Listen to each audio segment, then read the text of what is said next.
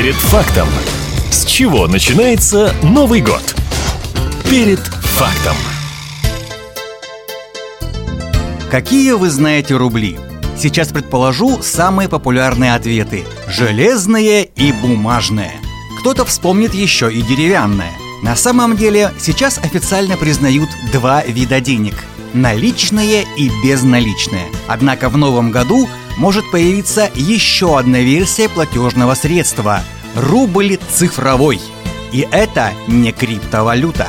Здравствуйте! Перед фактом. По задумке Банка России, цифровой рубль должен стать третьей формой денег, наряду с налом и безналом.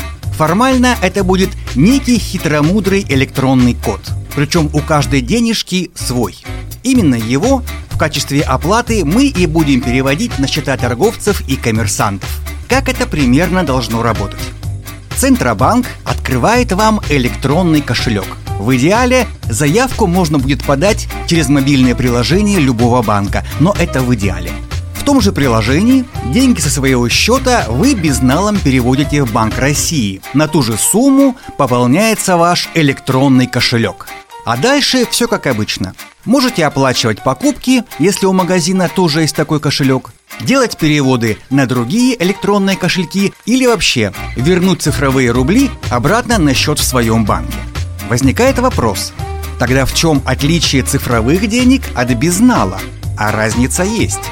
Честным людям она скорее понравится, мошенникам и преступникам вряд ли. Перед фактом. Главное отличие цифрового рубля. Он будет лежать в электронном кошельке Центрального банка России. Поэтому первое. Степень защиты там запредельная. Никакой хакер ваши деньги не уведет. Второе. У коммерческого банка потенциально, но есть риск обанкротиться. В этом случае придется побегать, чтобы вернуть свое честно нажитое. Ну, Банку России такой крах вряд ли грозит. Третье. Как я уже говорил, цифровые деньги имеют уникальный код, и перемещаются они только между электронными кошельками Центробанка – то есть каждый рубль виден в буквальном смысле. Так что если мошенники таки умудрятся уговорить вас отдать им ваши кровные цифроденьги, сразу будет видно, кто и сколько получил. Ну а дальше дело техники. Кроме того, отправляя деньги на тот или иной кошелек, можно поставить маркер, на какие цели предназначена сумма. Дали ребенку на обед в школьной столовой, только там он и сможет их потратить. А теперь оцените перспективу. Выделяет краевой бюджет энное количество цифровых миллионов, скажем, на ремонт дорог. И все.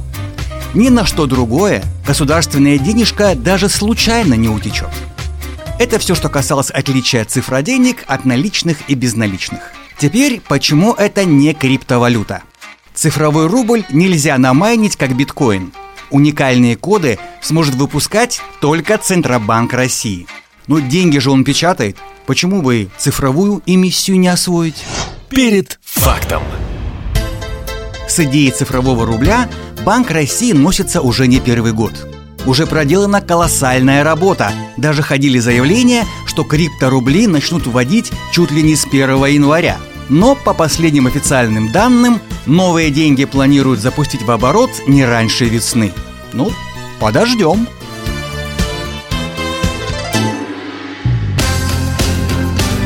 Перед фактом. С чего начинается Новый год? Перед фактом.